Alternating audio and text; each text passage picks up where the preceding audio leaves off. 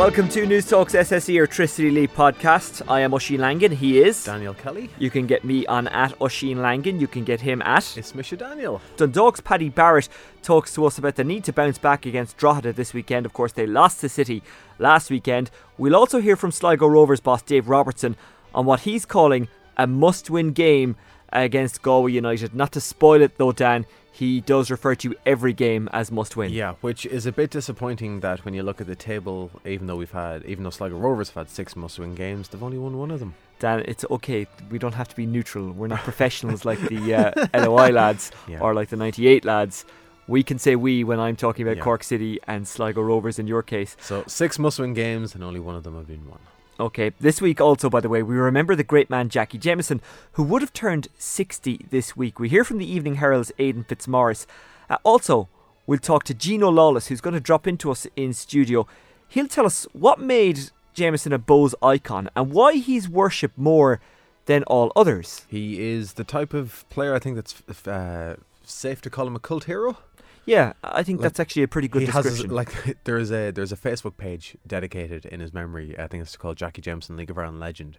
So if a player who is was around 20 years ago, well after the social media age, that has his Facebook page, and it's sort of it's it's actually a very good page. There's a lot of League of Ireland history on it, but that's the type of uh, Yeah, reverence he has. it's really good, and I have to say, I didn't know too much about the great man as he's referred Mm. to by Bulls fans until this week. I saw someone tweeting that he would have been 60, and then it all kind of fell into place for me. I was Yeah. like, yeah, actually, he is revered by Bulls fans, but I never really asked why.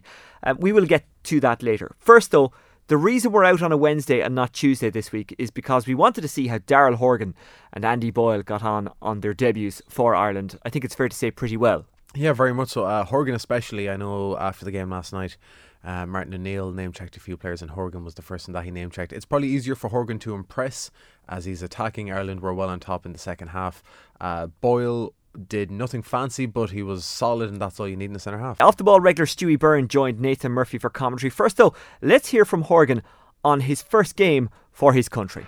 does look as though it's going to be Hörður Magnússon, and it is. Oh, and he scores into the bottom right hand corner. It's the Republic of Ireland nil, Iceland one. And that gets probably the biggest cheer of the night for Daryl Horgan, the pride of the Airtricity League, who's made such a brilliant start to life at Preston, comes on for his first ever appearance. Darren, did you hear the big cheer when your name was called out as you were coming on? And did that give you a bit of a boost going onto the pitch, or did that make you more nervous, if anything?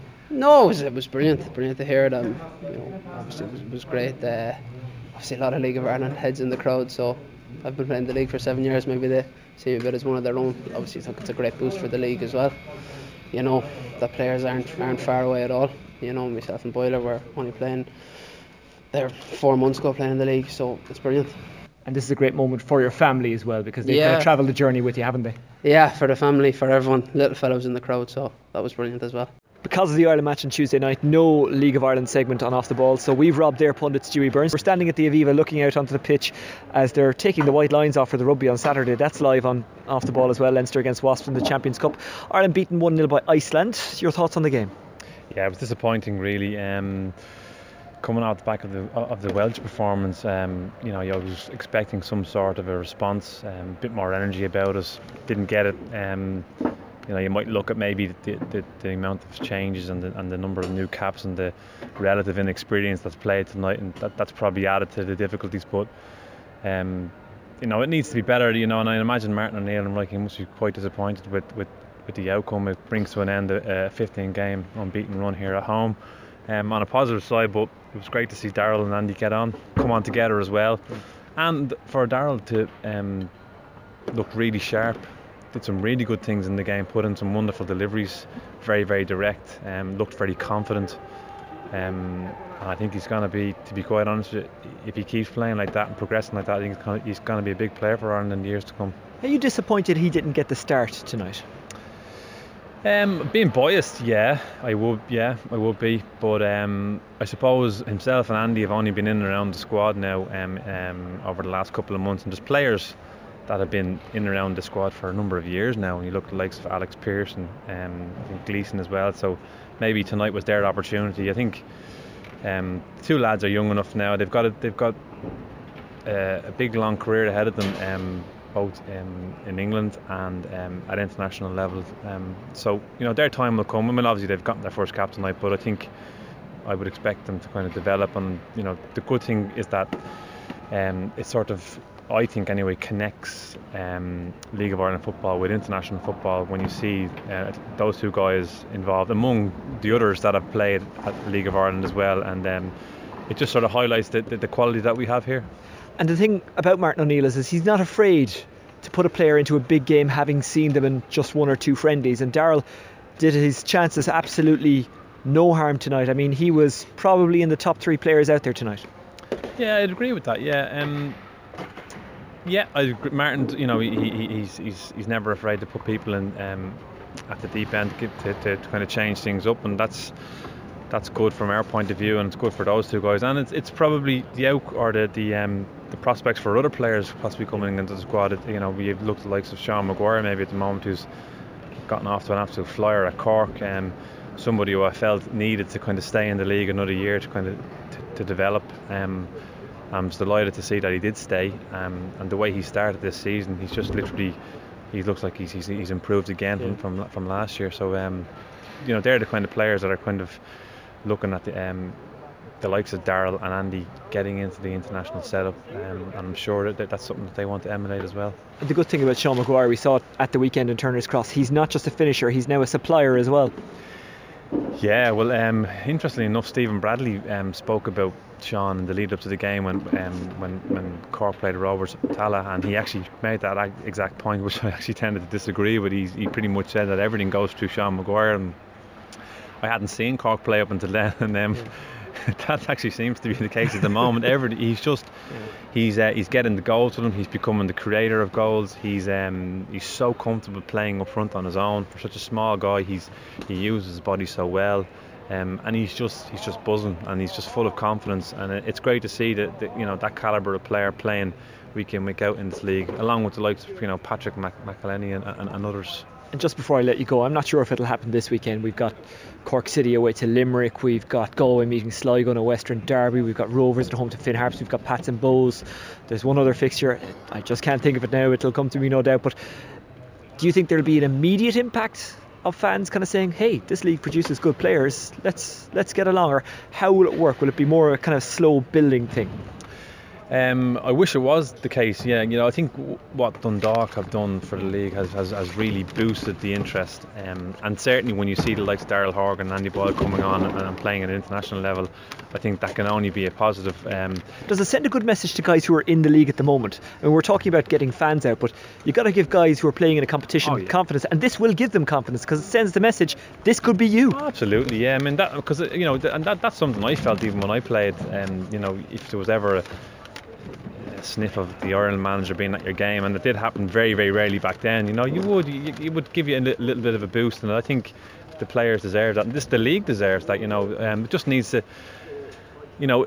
It needs to be worked on. It needs to be promoted more. You know, needs more needs to be done to kind of increase the kind of the scope of the league financially as well. Um, because you know, I say it again, the, the talent is there.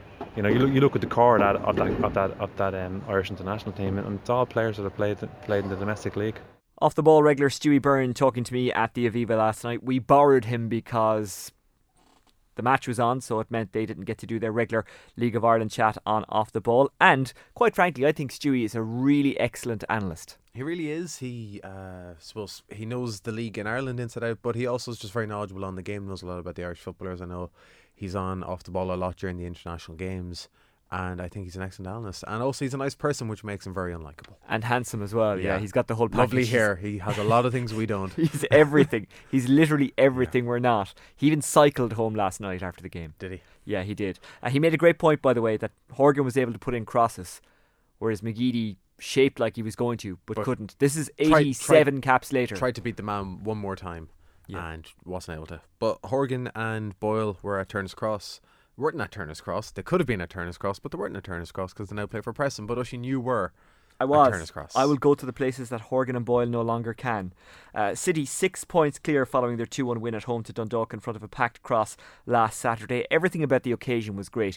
It was live on TV, it was the two best teams in the league over the last couple of years, and it was just a really, really, really nice day. Now, Sean Maguire played extremely well, Karl Sheppard took his goals well, but ultimately, City punished Dundalk defensive mistakes. Paddy Barrett is in the centre of that defence with Brian Gartland. They weren't necessarily at fault, but I asked him why they made such bad mistakes collectively at the back and how they intend to react for the derby with Drogheda this weekend. Like obviously we look back at it and uh, we look back during the week and try to get things right, you know.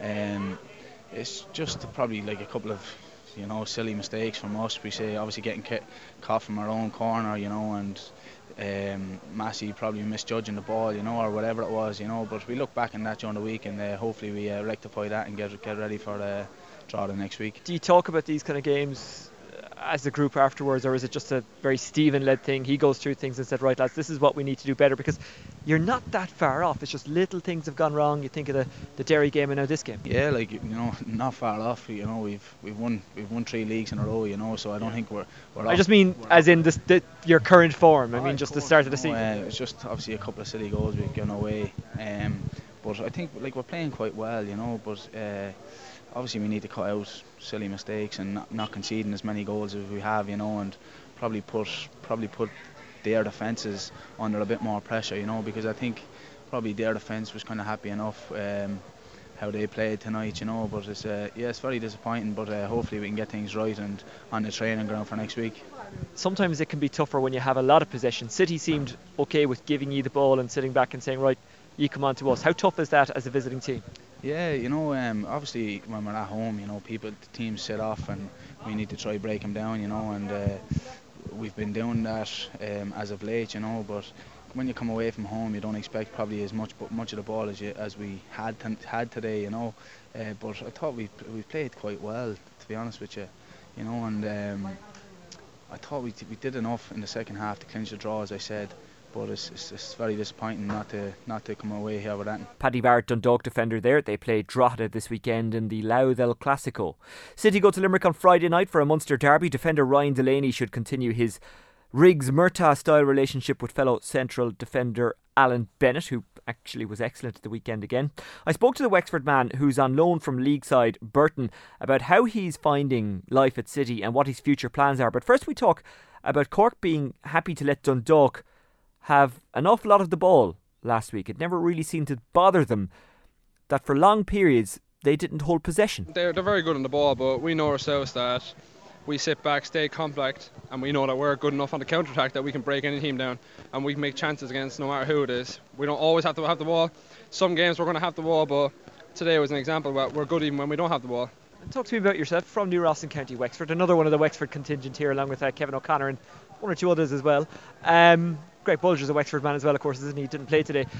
But you're on loan from Burton. Obviously, you're here to pick up first team experience, and what an experience it is so far. Yeah, it's a great experience for me. When uh, John contacted me, I was very happy, and he uh, said that he was happy to have me on board. So it was the main thing for me was to come get some first team football, and with Cork City, it was a great, great opportunity for me to come over. European football, everything in the club is so professional. No matter what, the great standard and trained players here very good quality. So it was it was a good move for me, I thought.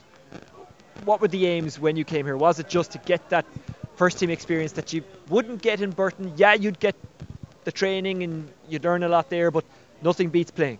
Yeah, nothing beats playing. When you're young, you just got to play as many games as possible. The more games you play, the more you learn.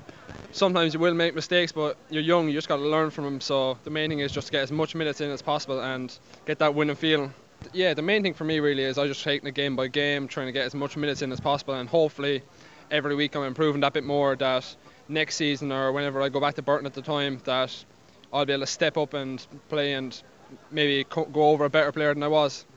And when you're over here on loan, do you keep in contact with the home club, with someone from there? Um, does the conversation kind of continue? How does it work?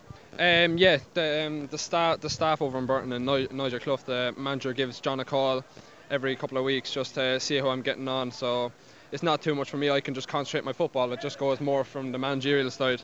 and that kind of keeps you honest, doesn't it? When you know Nigel's watching, I guess it's a boost as well when you know they're they're looking at you, making sure that you're doing what you need to do. Yeah, um, it's it's a good it's good to know that they're uh, keeping in contact and just making sure that I am getting the the playing time and improving like uh, I hope to do. What is it with Wexford? They're producing quite an amount of footballers at the moment. Kevin Doyle kind of started it all off, didn't he? Yeah, Kev- Kevin uh, started off back at Wexford under Mick Wallace and uh, he's very good friends with Mick, and Mick will keep in good contact with me. So yeah, Kev- Kevin's a good role model to have. Ryan Delaney there of Burton Albion, currently on loan at Cork City. Owen O'Connell last year, well, he was going to go back to Celtic at some stage anyway, but he ended his time early at City due to injury. And it was a bit of a loss for City, even though they had Kenny Brown and Alan Bennett. This year they're a bit d- deeper in all positions, as we saw last weekend. When, like, you had the likes of Greg Bolger in the stand. Yeah and you still put in a winning performance against Dundalk, there is it says an awful lot about your squad. That's probably been the issue with Cork in the last two seasons that they had a starting eleven to match Dundalk, but then when injuries come in and suspensions, that's where they fell back a bit. But this year, as you said, there's by far a deeper, uh, there's by far a deeper squad, and they've made this excellent start. But by making this excellent start, doesn't guarantee them the league title, though, Oisín. Why is that, Dan? It's it's almost like you're preparing to tell me a stat. I certainly am preparing to tell you a stat. Uh, I've mentioned uh, this brilliant account uh, a few weeks ago, but I'll do it again. Carl Riley, he has the History LOI Twitter account. Every team that has won their first six Premier Division games or more, which is Derry in 91 92, Cork in uh, 98 99, and Sligo Rovers in 2013, did not win the league title that season. Wow, so Carl Riley isn't getting carried away, and neither is ex Cork City captain and former Shamrock Rovers defender Dan Murray. Six games, six wins. Dan gives us his thoughts. Yeah, to, to, to, be honest, I don't think there's much between the teams. To be to be honest, I think uh, Dundalk are definitely going to get better as the season goes on with all the new players that they've gotten and sort of trying to play a different way. But I think the big difference between the two teams is Sean Maguire. To be honest, I think he was. If you've got him in your in your team, I think you've got a great chance. I know he didn't score, but the two goals were big down to him holding the ball up, moving their defenders, and uh, that that was a difference. I think on the day was was Shawnee really. I guess if you're City, you've got to prepare to lose them at some stage. But look, that's not going to happen immediately. Um, what about the fact that they looked a bit nervous towards the end? Though Cork couldn't keep the ball, couldn't play the possession. Looked like they could easily have conceded an equaliser, even though Dundalk were down to 10 men at that stage. What do you put that down to? And does that worry you? Uh, I suppose it's just the, the, the, way the game is. I mean, I think this is the, the two best teams in the country trying to get a win out of it. I don't think it really matters which way they go, and I think. Uh, Dun, Dundalk would just hit it. Were, were, were, the better team, I think, second half especially. And uh, like I said, they put Cork under pressure. But I think uh, I think they scored a good goal. But I don't think they really had too many other clear-cut chances that you say they they they could have they could have scored. But it's something that John can work on. I think he's still still finding his best uh, 11 players. To be honest, I think it's definitely a lot to work on. I think keeping the ball a lot more yeah. would, would, help him massively. But I think that's uh, that's something to work on the scene. I think like I, I watched them against Shamrock Rovers last weekend and they won, but they were awful. Uh, they've improved this week and they're, they're improving this week. They're top of the league for a reason because they're doing everything properly at the minute. That's an interesting point you make. Where were they awful against Rovers and where did they improve? Did they improve on the things they were bad at? Oh yeah, definitely. I think, uh, like I say, I think uh, the moving of uh, Conor McCormack from right back to centre midfield definitely made made a big difference. I think he sort of he looked after the back four a lot better than it was against uh, Shamrock Rovers. I think uh, right back's a problem position for him at the minute. I think they need to they need to get John Cav back fit as fit quickly, or find someone who's going to be able to play that right back position on a regular basis.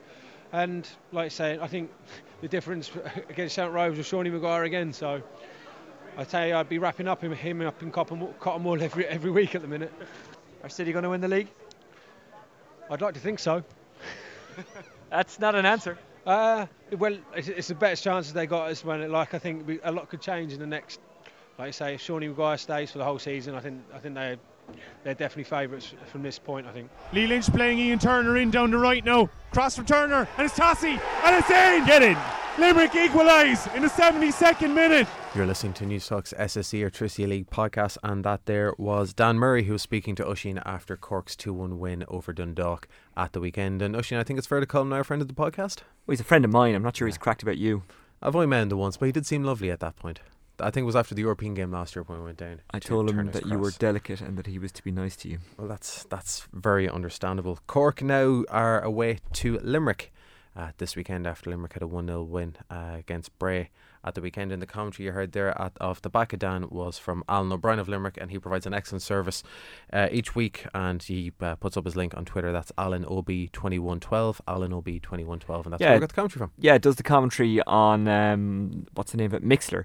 That commentary obviously wasn't from the Bray game because I did listen to that, and there was very few Limerick people there. And if there was any Limerick people there, they were sitting away from them. So I said I'd throw up the commentary of the goal against Finn Harps from the Market Field, uh, the Markets Field. Markets Field. Yeah, there we go. Yeah, it's it's like uh, the sports ground. It's not the sports grounds. It's the sports ground. Anyway, I threw up the commentary from the home game because there was more atmosphere, and you can expect more of that atmosphere this week. A massive, massive travelling support going up from Cork to Limerick for that game on Friday night. Now, St. Pat's, St. Pat's set themselves up nicely for a, a clash with Bohs this Friday, picking up a first win of the season last weekend against Shamrock Rovers. First team coach and ex Saints right back Ger O'Brien told the club's Twitter account via a video they posted on their Twitter that the squad's hard work finally is paying off. Yeah, listen, it's been a difficult start for us. You know, we haven't performed to where where we know we, should be, um, and when you find yourself kind of bottom of the table after five games, there's no hiding place. You know, you have to stand up and be counted.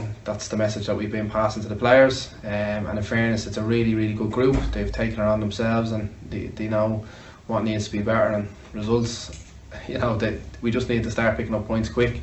Yesterday was a big game for us.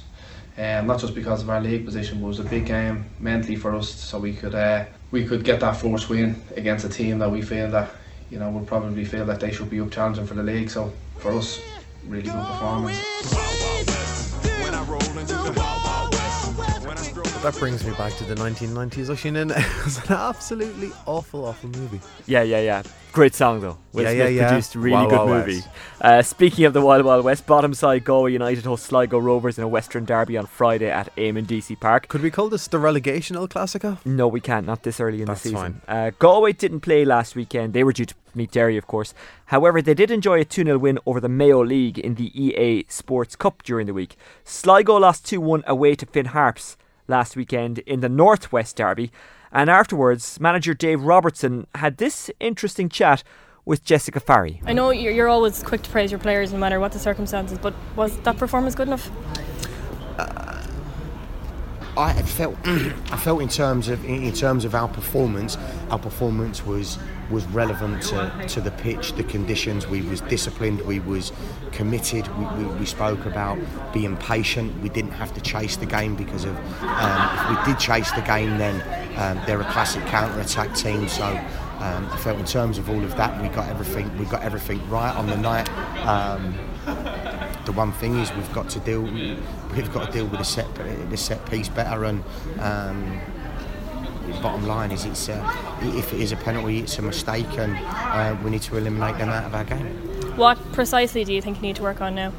what do we need to work on? We need to um, continue to improve on um, the areas that we've seen big improvements on our attack and play. Um, and we need to make sure that we have a defensive resilience because there's nothing wrong with our defensive shape. The defensive shape has been good. Um, but it's in those key moments when we have one, two, three chances to, to clear the first one and we don't um, and they score and and we make mistakes where uh, we're not in the right position to be able to defend crosses. Does this make Galway a must win game now? Every game's a must-win game. Dave Robertson speaking to Jessica Farry. What's up with Sligo, Dan? Think of an answer. Think of an answer. Cough. I'm not sure.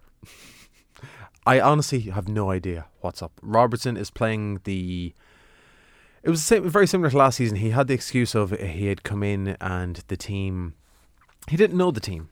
Yeah. So he was given a lot of time, but this season he came in and he sounded very confident.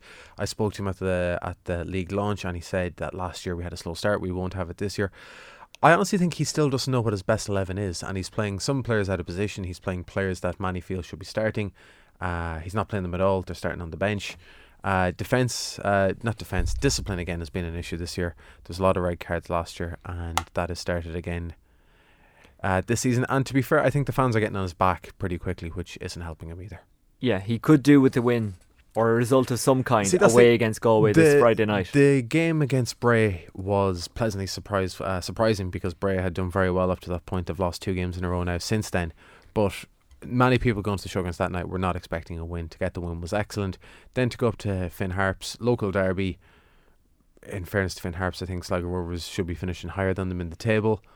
And they are one up with 20 minutes to go, and they concede a last minute penalty. The goal uh, penalty is saved, rebound is put in, and they lose. And it's just everything that could be going wrong is going wrong. I feel at the minute, and I think with especially three teams going down this season, it's making the relegation battle far more intriguing. But it's also going to put a lot of pressure on a lot of clubs to change things quickly if it's not working out for their own clubs. That's true. I do like Dave Robertson. I hope it works out for I him. do And too. it's Any- not always a manager's fault if things are going wrong. Anytime I've met him, I found him very approachable, very easy to talk to, very easy to work with, and actually very likable. Yeah. But results speak for themselves, and so far there's very little to write home about for Sligo Rovers. And Dan mentioned Bray there. I'm aware we haven't done a whole pile on Bray so far this season. We have spoken to Harry Kenny, but we're going to do something on them next week. Also, we're going to hear more from St. Pat's coach Ger O'Brien, former St. Pat's defender, of course, and uh, now he's the first team coach. We heard a little bit from him earlier on, but we want to talk to him about him and we want to talk to him about his new role and how he's finding the kind of transition from being a player to being a coach. It's an entirely new type of pressure. Now, let's talk about Jackie Jameson. 303 appearances for Bohemians between 1981 and 1990, scoring 103 goals, which is not bad for someone who Certainly- wasn't technically a out and out striker. Just under one in three. If you had a goal every three games over such a long period as that, I think you'd be pretty happy with your return. The thing about him is he never won anything, so in that sense he's not a legend. That's not to disparage him by the way. This is just a clarification. Got to two cup finals with Bohs, unfortunately for him, lost them both, but he has a kind of a, a legend status, a cult status, an iconic status. And uh, it was only this week I saw a tweet from someone Bohs related, or possibly the club themselves, that said he would have been 60 this week. He passed away in 2002, just gone way before his time. We lost him too early. But I also kind of got thinking about this as I was reading more about him in the build up to talking to Aidan Fitzmaurice, who we'll hear from in a moment, and also his ex teammate mate Gino Lawless. I thought to myself, how the hell have we been doing this podcast for over a year and we've never done anything on him? Yeah. And he's such an icon. Well, I got very curious about this during the week, so I decided to have a chat with Evening Herald writer Aidan Fitzmaurice, who makes no secret of the fact that Jameson was one of his heroes in the 80s and kind of still very much is. We'll also hear from Gino Lawless, who was a teammate of Jameson. But first, this is a clip from 2002. It's in around the time that Jackie passed away. Uh, TV3 had live rights for what was then eircom League, and Des Curran was joined by Damien Richardson for a Bohs Shelburne match. And uh, beforehand, there was uh, a minute's silence to remember a man who Bohs fans call the great man. Minute silence, which is going to be observed for the recently departed Jackie Jameson, a Bohemians great who will be truly missed by all League of Ireland supporters. Yes, indeed. I mean, Jackie would have revelled in the, the conditions and the circumstances of tonight's game. Uh, he was a wonderful crowd pleaser, a beautiful player, and uh, he will be missed. He'll be missed as an individual. And uh, you, you don't come across too many Jackie Jameson too often, unfortunately. Aidan, we're about to talk to Gino Lawless about his old teammate Jackie Jameson, but I I came across an article of yours on the Bohemians website, I think it was, basically saying that you know he was your hero growing up, and at a time in Dublin where there weren't too many heroes, there wasn't too many things to be too positive about. He really stood out. He was a shining light, Jackie Jameson. Try and try and give us a picture to those of us who to those of us who weren't around then. Try and give us some picture of Jackie Jameson. Uh, most people talk about his hair. They describe him as, as balding, although he was actually bald. He wasn't balding prematurely, lo- lost his hair, but that kind of made him stand out to some people. Just that, you know, physically striking because he was a young, bald, baldy young man. But I just think his what stood out really was his his way of playing. He was so much of League of Ireland at the time. League of Ireland at the time was like you know 4-4-2, you know, big centre halves, big centre forwards battling it out. Matches were on Sunday afternoons. It was pre Friday nights, pre all of that stuff. And Jackie was just he was like somebody from another era. It's just such a pity that in today's era there'd be so much available now, so much footage. Mm. There'd be fans would have their own clips, there'd be YouTube clips, there'd be recordings. There's very little little recordings. Uh, probably his finest hour was was Bohs against Rangers in, in the UEFA Cup in 19- in 1984, and there's very little footage of that left. There's only a couple of minutes left, so it just was it was a different different era, and just his, his sheer class. And in another in another country, in a, in a Holland or in a Belgium or in France, he he would have been revered. But because the League of Ireland was at such a low ebb when he was playing, nobody cared. He played in front of 800,000, 1,200 people for Bohs every week. Uh, Bohs fans knew him, other fans, he big hero Pats, he played for St Pat's before he went to Bohs. He was a hero to those, but to me, he should have been a national icon, but really only a couple of thousand people knew who he was. He was a strange position. I mean, he, he wasn't a, an out and out striker. He wasn't a number ten. He was just one of those players. It was very hard to define. And I think for the Bohs team at the time, a lot of the game was just give it to Jackie. And it wasn't case like a big like an Niall Quinn type type striker where get the ball up to him and he'd knock it down, make something happen. Just give it to him because he'd dribble, he'd go at people. And famously, I mean, John McClelland in that, that, that battle with, with Rangers in '84 John McClelland was a huge player in British football at the time. I'm really sure he was in international. Jackie just destroyed him, you know. Um, and um, it, it, was just that kind of style, just ball playing, gifted. And again, the pitches at the time wouldn't have lent to it. You know, he would have been pitch at Dalymount would have been okay. Pitch at Milltown was great, but you know Richmond Park and Terryland Park and all these places would have been terrible pitches, and it just didn't didn't suit somebody of his his his era. But it really was just ball playing and, and get the ball down, try and make things happen, and, and dribble at people, which you don't really see centre forwards doing now. Centre forwards don't dribble at people; they don't go at people. Robbie Keane might have done in the box, get the ball a few yards outside the box. The box. Jackie would have done that 10, 15, 20 yards outside the box and tried and dribble and either play somebody else in or have a go himself. But uh, he was good in the air. He, he just a real all all rounder and just natural natural talent it's kind of strange. I think everyone knows of him, even people who don't really follow the league week to week, even non-hardcore people. I was trying to explain to my other half we were doing this piece about Jackie Jameson. I've kind of got a bit excited about it the more I read about him, given his talent. And she said, "Oh yeah, yeah," because when you watch games, you see the flags and you see his image on the flags. He's become kind of iconic. Now, Bohs have had many legends. They've had many fine players down the years. What is it about Jackie that stood out? Why is he still kind of revered by the fans? I think stories passed on, as I said, because so little uh, pe- people like him. Our kids have grown up hearing about him who never saw him play, and it's just a different. If it had been a different era, there'd been so so much uh, of him of him available. I think one of the tragedies, but maybe one of the attractions, is just his whole career that he didn't didn't win. I think Jackie got any medals. He was never capped. He never got a move abroad it was a career unfulfilled, and yet he's so worshipped by. There are both players who won league medals, who won doubles, who played in Europe, who scored in Europe, who won caps, that don't mean as much to Bohs fans as Jackie. I'm sure if you asked, even you know people who mightn't seen him play, they might have seen him very when they were small kids, but they would nearly all say, I think that was part of the attraction that it was just such a maybe you know it's a, a, little bit of a not not a not a guilty pleasure, a secret pleasure that that if he had got capped, you know maybe more people would have heard about him. Just he was our little secret really, and League of Ireland people, no, nobody could nobody could hate him. You know, it's a similar thing with certain players like that. That you know, particularly the Bohs Rovers rivalry, you, you would dislike people, and players moved and they left, and a lot of Bohs players went to Rovers. There was a loyalty there that Jackie stayed. And one of the remarkable things was when, when he finished playing, that was it. He was finished. He was really never seen again. He didn't play for anybody else. Mm-hmm. There were stories that he might have gone to Newbridge Town, I think, a bit after finishing Bohs, but there's no real record of that. I think he just he just finished. So, you know, maybe that's why he's untarnished with Bohs fans. Yes, he, he didn't win any medals. He was at that Bohs team that was just always finishing up to, you know, p- twice beaten in the in the cup final, beaten runner up to, to Rovers so many times. A couple of good good performances in Europe. Drew at Aberdeen, drew at Dundee United, beat Rangers. They're probably the highlights. No medals, but in terms of the memory, um, maybe just that, that was it. That, that that that's why the appreciation that he gave so much and got so little himself. He no medals, but but he certainly had the affections of, of Bohemians fans. And just a really really shy guy, from what I can gather. Yeah, I mean they say never meet. I'd hear I had two heroes as a kid growing up in Dublin: Frank Stapleton and, and Jackie Jameson, and uh, I, I've got to know Frank or meet Frank through work and interview him, and I never spoke to Jackie, never met him, but he, so I can't claim to know him. But but even players who, who knew him, that he, he was just odd character. He'd turn up for matches on his bike and cycle away. There was a big thing at the time in the League of Ireland where matches on Sunday afternoons and players would go. A lot of players would go on the lash and they'd end up in, in rumours in O'Connell Street that night. And yeah. Jackie wasn't a drinker. He, he worked in, in I think he was a psychiatric nurse in Grangegorman Hospital. He was just a quiet fella. He wasn't one for drinking. But players loved him, you know. And yeah. you speak to people like Rocky O'Brien. You're going to talk to Gino, Dermot O'Neill, people like that. They just had such affection for him. He wasn't really.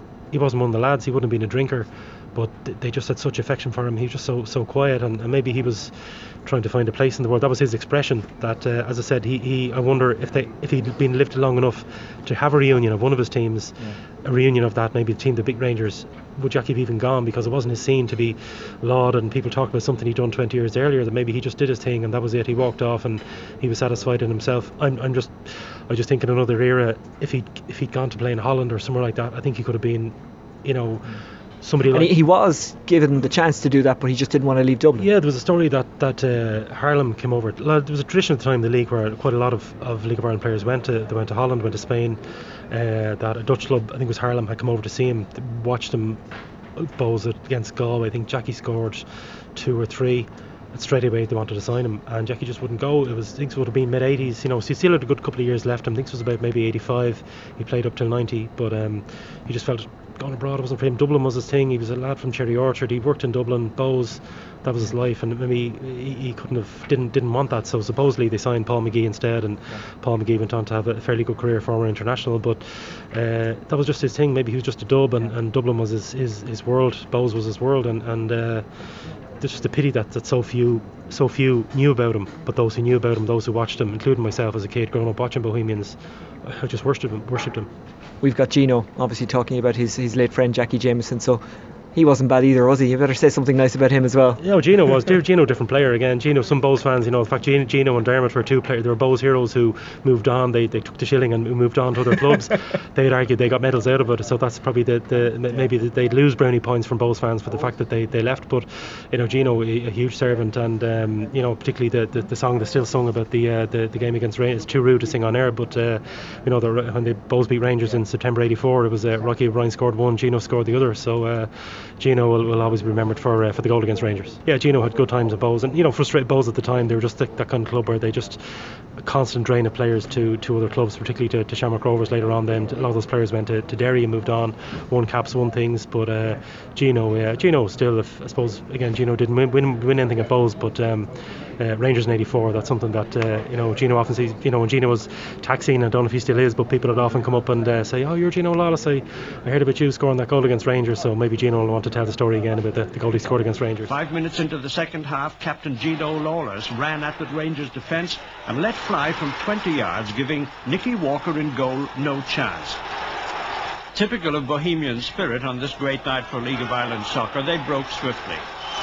Jackie Jameson, as usual, was involved, and Larry Wyse's pass created the opening.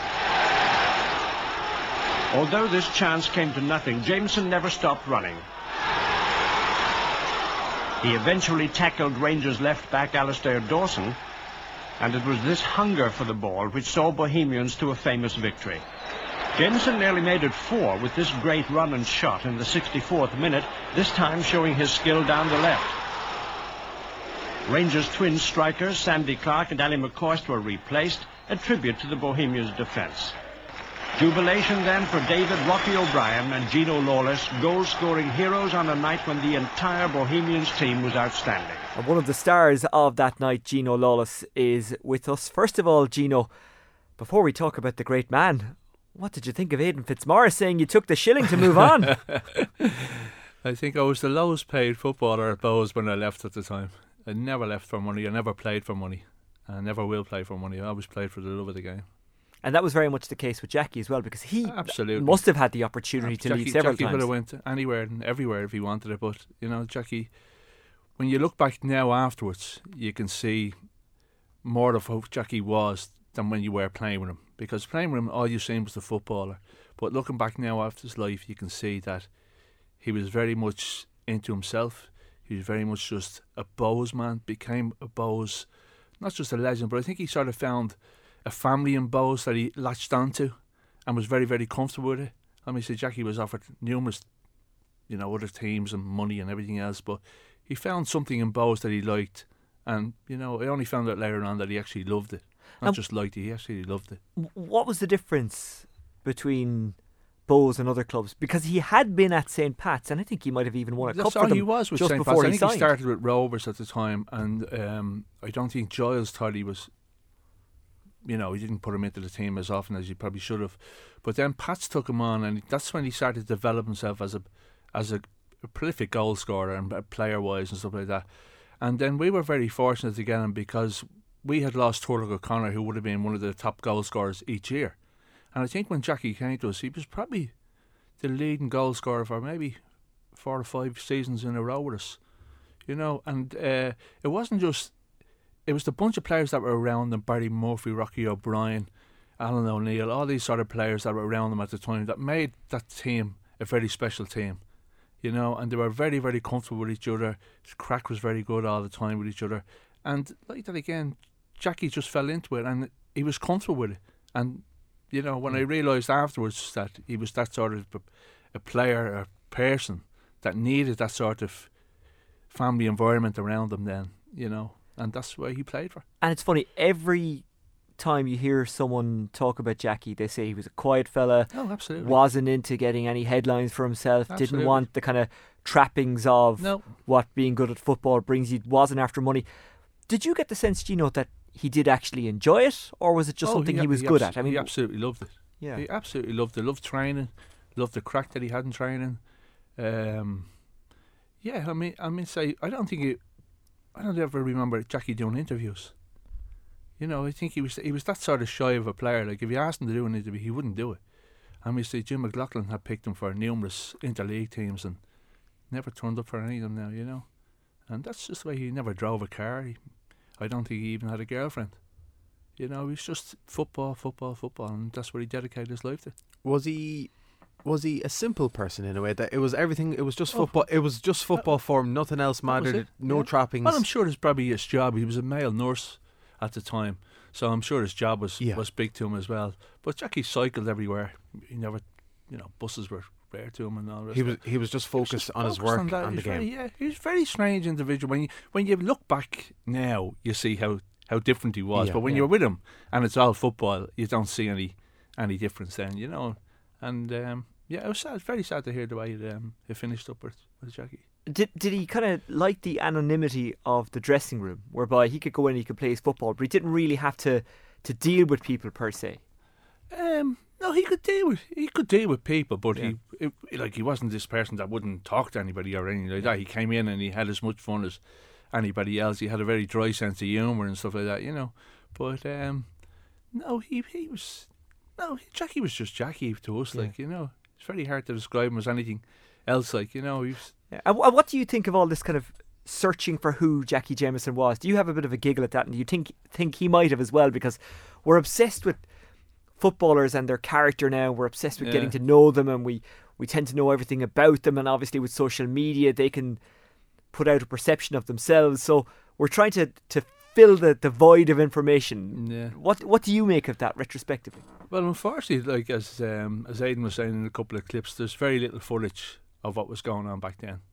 I mean, say if that was nowadays, you would have, you know, a great build up to that game, the whole match on the television.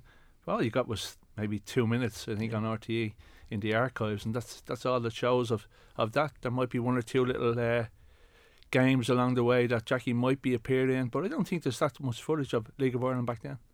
we all, I think, work with people who are quiet and who don't give too much away. We don't know anything about them. Yeah. If they left the job in the morning, we'd possibly never see them again. Yeah, yeah. Did any of you ever try and befriend Jackie outside of football? Did any of Oh you? Oh yeah, I mean, say Barry Murphy would have been the closest probably friend to uh, to Jackie. You know, they got on really well because they came from Pats, and you know they had a they had a little bit of special relationship in in regards to playing as well. Because Barry, as a centre half, his out ball was always to Jackie. And he always knew that once he got it, he could give it to Jackie, and you know, vice versa. Jackie knew if Barry had the ball, he was nearly going to hit him with the ball, Yeah. you know, and, and they got on they got on well. But like that again, I wouldn't say Jackie was ever in Barry's house. I wouldn't say Barry was ever in Jackie's house, and it was just we played, we went training, and we went home, and and that was it. There was no social end of it really. You know, there might have been a Christmas party, and I think Jackie only would have came to maybe one of them as well. And would he have talked or would he have? Oh, he would have talked. No, he wouldn't have drank or anything like that, you know. But he would have would have talked. He would have had a bit of a laugh. But like that again, he would have went went home. When we were listening there to Aidan and he mentioned that Jackie, uh, I suppose one of the things that made him stand out from the crowd was the fact that he was going bald. And then you said that you thought it was around the early 20s, 24, Oh, yeah, 25. yeah, yeah. Did that add in a way to the mystique of the player because he didn't look like anyone else on the pitch? It didn't Oh, matter. well- it didn't matter if you're in the back of the stand or in the front of the Daily Yeah. Mount.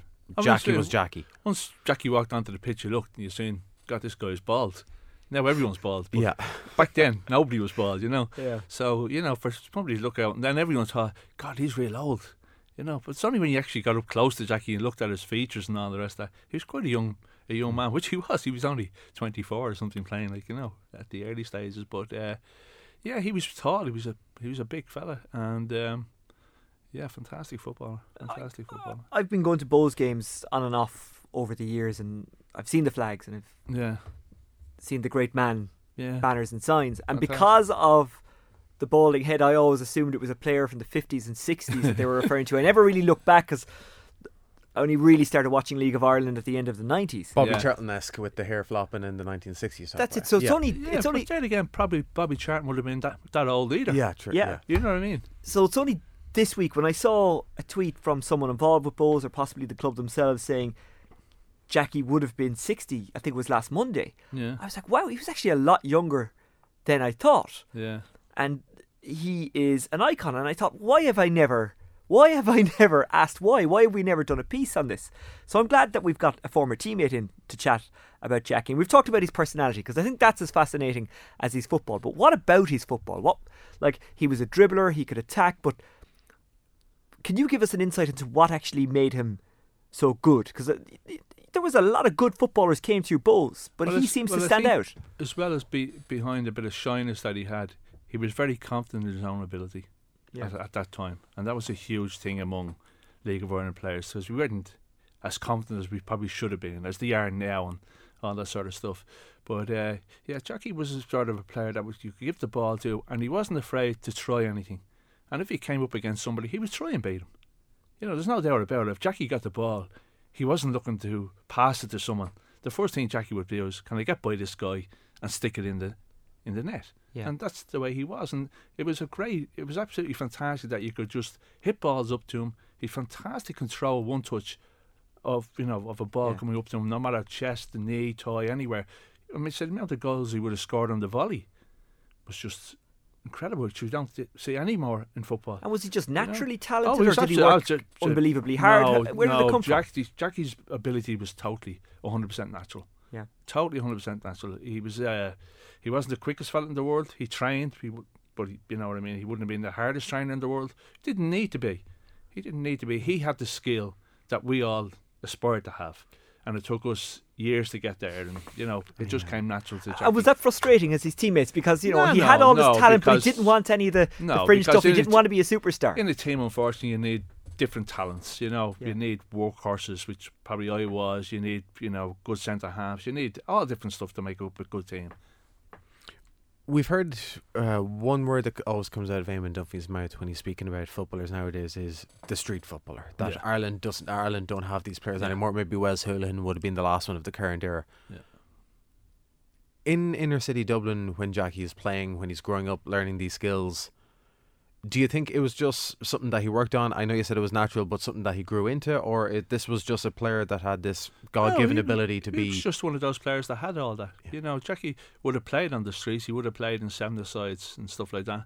And that was a big, believe it or not, it was one of the big things of developing um, young players at the time. Was there were just so many seven sides during the summer. Yeah. And you would go in, and because there was no age limit, you could have been a 17, 18 year old playing with 30 year olds and stuff like that. And you gained a lot of experience by playing in these seven aside. They were a lot tighter pitches, you had to be a bit quicker and all the rest of that. And I think just when you look at it now, as I said to you earlier on, I think a lot of a lot of stuff is being coached out of players. A lot of ability is being coached out out of players. They're not being allowed to express themselves enough. I think when you're sort of 10 to 14 or 10 to 15, there should be no trophies involved. It should be just go out there and play a game Yeah. and express yourself as much as you can. And coaches do their input into it, but allow players to be who they are instead of this thing, but by the book. I want to talk to you about one of the standout games in your career, in Bohemians as a club's history, and I guess in Jackie Jameson's personal history. It's the game against Rangers at Dalymount. Very little footage exists from football in the league back then, and almost all of this game has been lost. The entire game away in Ibrox has also been lost as well. You were saying. Um, talk to us about that night because that was the night where Bohs stood up as a club and Jackie really embraced the big stage. Even though, again, he wasn't doing it for himself, he wasn't doing it to be a superstar. He just let his talent shine. Talk to us about that game. Yeah, the the game itself was um, like the build up to it was absolutely fantastic. Where our where our, when the club itself it was fantastic to have Rangers coming over and all the rest of that. The crowd, incredible. Everything was incredible, and everything was set up for to be a good night. Now, like that again, we thought it was going to be a really difficult night, which it turned out it was very difficult. They were very good players, a lot of internationals playing for them and stuff like that. And um, we were only five or ten minutes into the game, and we thought, wow, this is going okay for us. We're, we're holding our own type of thing, like you know. And then they had scored and scored twice, and then you know Rocky had scored then, and it sort of brought us into the game a little bit more. And then Rocky got another one, and then we start growing in a bit of confidence. And all during that period of time, Jackie was absolutely outstanding up front, absolutely outstanding. Uh, power on the on the right, done very well as well.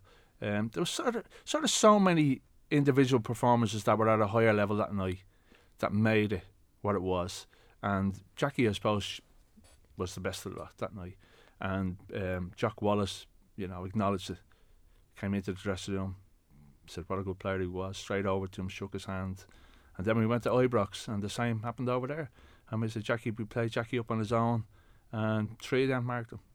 And he absolutely destroyed the three of them on his own. Is it one of the great pit- sorry Dan? Is it one of the great pities of Irish football that we never saw Jackie play for Ireland or at a higher stage? And Oh, we've already abs- said he had the opportunity to go. Yeah, but I think the uh, the great pity along the way was that there was never enough thrown at the League of Ireland back then. Yeah. uh, even regards uh, media wise or television wise or anything like that to promote it any further than what it, what it went to, which it could have been better than what it was.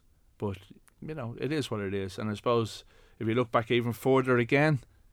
You know, they'd say the same thing in their era. You know, different Yeah. eras, different times. Like you know, Same problems though. same problems. Yeah, absolutely the same problems. Like, you know, it's a little bit better now. There's a lot more media attention to the footballers now, and, you know, you can get a little better, better insight to players and see what they're doing, see how their training is. Nobody ever went to a training session in, in Dublin, like, uh, you know what I mean, to see how players were or interviewed them or anything. Everything was done on the Sunday, and that Yeah. was it, you know, and that was it for the week then.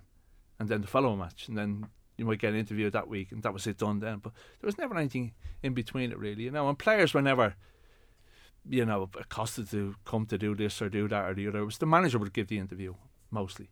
Yeah. You know, the odd time the players would give the interview. Mostly, the, it would be the, inf- the manager would be interviewed after the game. Obviously, the focus of this piece was Jackie, but I want to talk to you about you as well because you had a fantastic night that night, and you made yourself a Dublin icon by scoring against Rangers. And Aidan Fitzmaurice said it in the piece we did in the build up to this that you know people get into your cab and they say Gino Lawless Yeah. scored against Rangers. Do you enjoy that? Do you like that? It is good, but like that again, it, there was probably other goals that I scored that were probably more, well, probably not more important, but more enjoyable, we'd say. Yeah. You know, um, but I mean, say that goal just epitomised the whole night that was in it. Yeah. Trouble in the crowd, the match was stopped, and all this sort of stuff. Like, you know what I mean? There was so much went on in that game.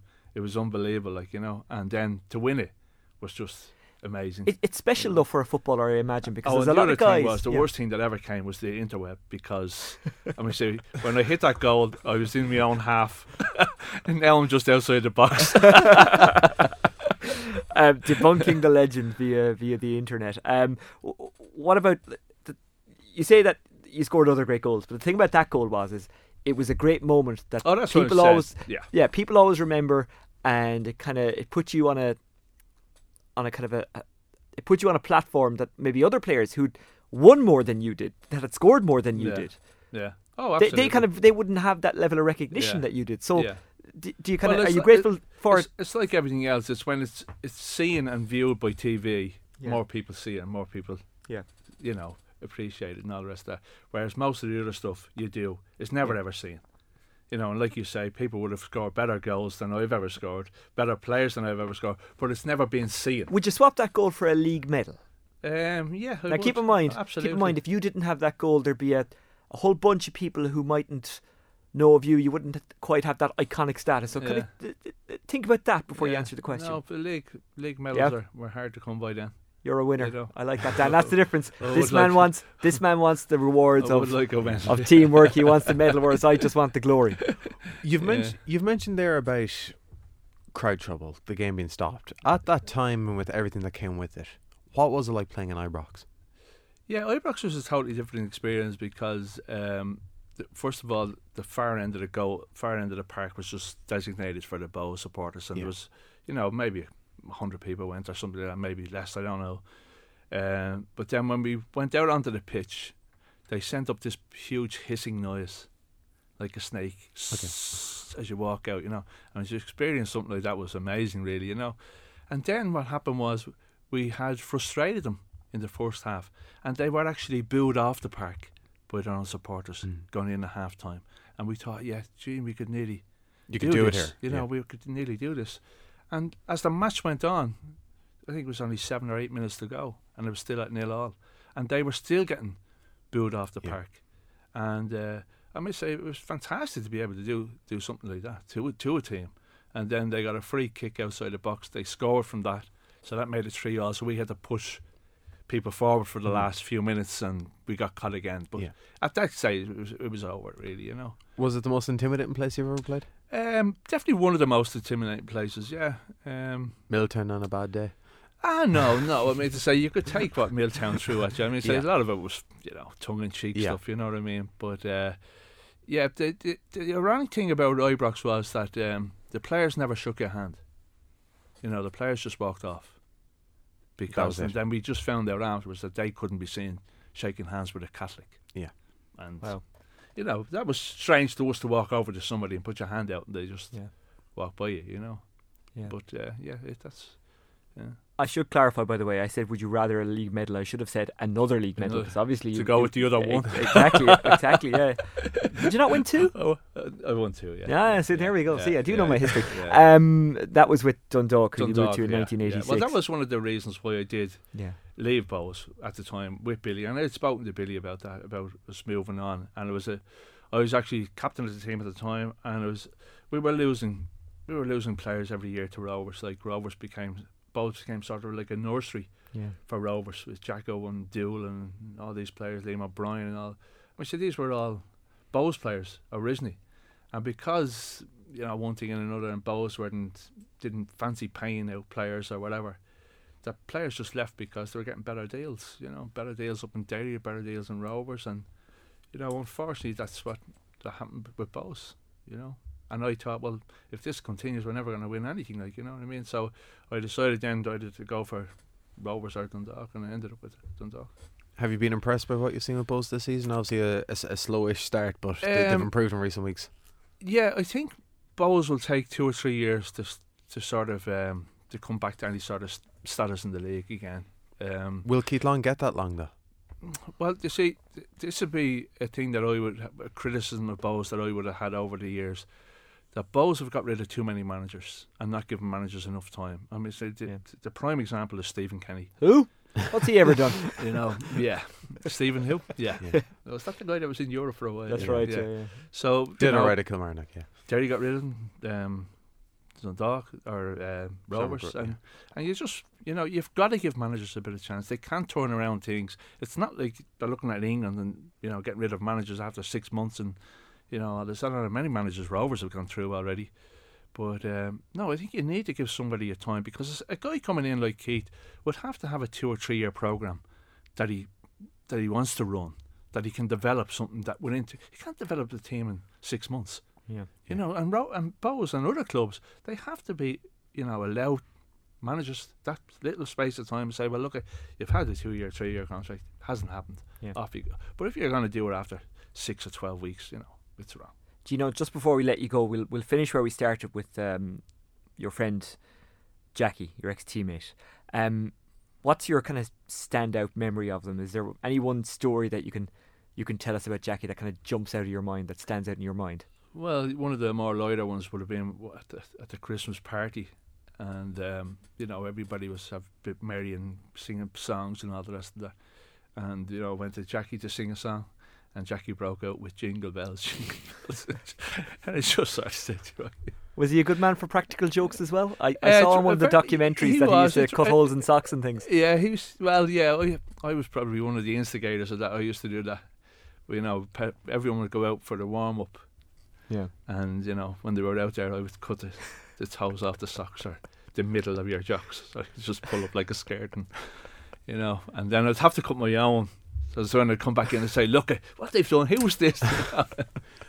well, yeah, we had a we had a bit of fun, like you know, a bit Yeah. of fun. We've spoken about sort of how Jackie tried to stay away from the from the limelight, and obviously this week would have been his 60th birthday. Yeah. If he was still around and listened to this, do you think this would be a conversation he'd hate listening to, with everyone sort of focusing specifically on him and praising how good a player he was? No, I don't think he would have a problem with it. Um, he probably wouldn't engage in it. Yeah. You know, but he wouldn't have a problem listening. I mean, Jackie, Jackie obviously read about himself in the papers, like we yeah. all all would read it in the papers and stuff like that. So he no, he would have. Uh, he enjoyed it, I think. You know, he enjoyed football. He enjoyed everything that went around with football. But he was just a private, a private person.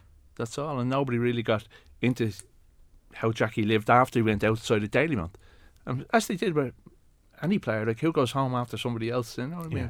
It's only if you live close enough to people that you you might meet them during the season or off season or something like that. But once we went home, we had lives to, to do and work to do Yeah. after that, you know, so you know, it's very yeah, very difficult. And his loyalty to Bohs, 81 to 1990, unfortunately didn't win anything with them. Yeah. Is that what made him the iconic figure that he is, the cult Well, figure there- that he is? Because There's another guy that didn't move for trophies either. Like you know, I mean, he stayed. He could have went to any club and won trophies, but he decided to stay with with Bohs and give his life to Bohs and his football career to Bohs. And I talking to Billy Young afterwards, and Billy was telling me the amount of letters that he used to write to Bohs, and asked him could he play and play for nothing, you know, and that was you know yeah, fantastic, you know. that's amazing that he offered to play for nothing Oh, after yeah, he was done. Yeah, he would have played for he would have played for Bohs for absolutely nothing. Mm. Money meant nothing to Jack. I mean, say when we talk about money meaning anything, it meant li- very little. Jackie wasn't playing for money. Yeah. Jackie, you know, the contract was there, was there, but you know, if you said the can, you know, we've no money this week. Jackie was Jackie was saying, "Oh, I don't mind, I'd, I'd play." You know, money meant nothing to Jackie really. You know, Jackie wasn't in it for money. Jackie played for the love of the game, really. Gino, really appreciate your time. Thanks very much for dropping into us, and thanks for Not sharing your memory, um, your memories of your friend and ex-teammate, the great man, Jackie Jameson. Absolutely. Thank you very much indeed. Dan, the fixtures this week, if you please. Yes, Oisin, there are six games this week. Uh, Derry are back in action. It'll be very interesting and poignant to see how they get on. They are at home to Bray Wanderers in Maginn Park at 7.45. Dundalk take on Drogheda in the Louth derby at half seven in Oriel Park. Also, uh, back to 7.45, it's Bohemians against St. Pat's in Dalymount. Galway take on Sligo Rovers at 7.45 in Eamon Park. And it's Limerick against Cork City at Markets Field. You mentioned Derry there. I want to say, by the way, fair play to Patrick McEleney and Conor McCormack, who were the ultimate pros last weekend, uh, coming up against each other on either team. I'm sure there was more ex-players from Derry as well and guys who would have played with Ryan McBride, but those are the two that jump out because I actually spoke to Conor afterwards. Conor went up to the funeral. He's a, a former teammate of Ryan McBride, played with him at Derry. Can't have been an easy week for him, but um, I think he went about his job In the best way he could. His friend would have wanted Yes. to, and the same with McEleney. So fair play to them, to those guys. And also one other fixture in the Premier Division that's at 8 o'clock in Tallaght Stadium. It is Shamrock Rovers against Finn Harps. Well, in the first division on Friday night, Athlone take on Cabin Cabinteely, Shelburne up against Wexford, Cobh meeting UCD on the Saturday night, also Saturday Longford against Waterford. That one kicks off, by the way, at 7.30 at City Calling Stadium. They're off at 7.15 in Colman's Park. The two Friday night fixtures off at 7.45. Waterford United on top via goal difference. Sorry, that's right, yeah. Waterford. Yes, yes, yes, yes, you're right. Waterford FC on top on goal difference. They're on 10 points. UCD second also on 10 points. Cabinteely third on 9 points. And Cobh Ramblers fourth on 8 points. Shelburne fifth on 6 Athlone. Uh, sixth on 6. Longford seventh on 4. And Wexford eighth on 2. I spoke to the uh, Cobh manager, Stephen Henderson, very briefly after the Ireland match during the week. He, as part of the pro license, along with all the other pro license candidates, had to go to Martin O'Neill's press conference. It was something to do with their course. They had to see how a press conference works. Uh, he said, uh, This is a great yoke. He was referring to the podcast. He said, The guy who does it with you is very good. Richie last year, I assume. I assume that's what he meant, but Yeah. he just Hendo would not give me the compliment. Of course he wouldn't. But that Because uh, I was Hendo, slagging him last week. Hendo to me is Dan Murray to you. uh, one thing I didn't mention was the Premier Division table. I'll Yeah. just go through it quickly. Cork, obviously six wins from six. They're top on 18 points. Derry and uh, Dundalk are f- uh, six points behind, but it's worth knowing that Derry do have those two games in hand. Derry have won four from four. Fourth place is Bohs on nine points. Bray are uh, sorry. Bohs are on 10 points, Bray are on 9, Finn Harps are on 8, Limerick on 7, Shamrock Rovers and Drogheda on 6, St Pat's and Sligo Rovers on 4, and Galway propping up the table on 2 points. But it's also worth Yeah. noting that Galway have played a game less than every almost everyone else. We send our best wishes to Derry, who are back on the pitch this week. It's not going to be easy, but you just know they're going to go about it the way Ryan McBride would have wanted them to go about it. Best of luck, guys. We're still thinking of you, and we're still thinking of Ryan McBride's family and friends at this really tough time. Uh, as always, if you want to get him, you can get him via uh, at it's Daniel, and Twitter. you can get me on at Oisin Langan. We should return at the normal time next week. We'll be back on Tuesday. Until then, take care. Bye.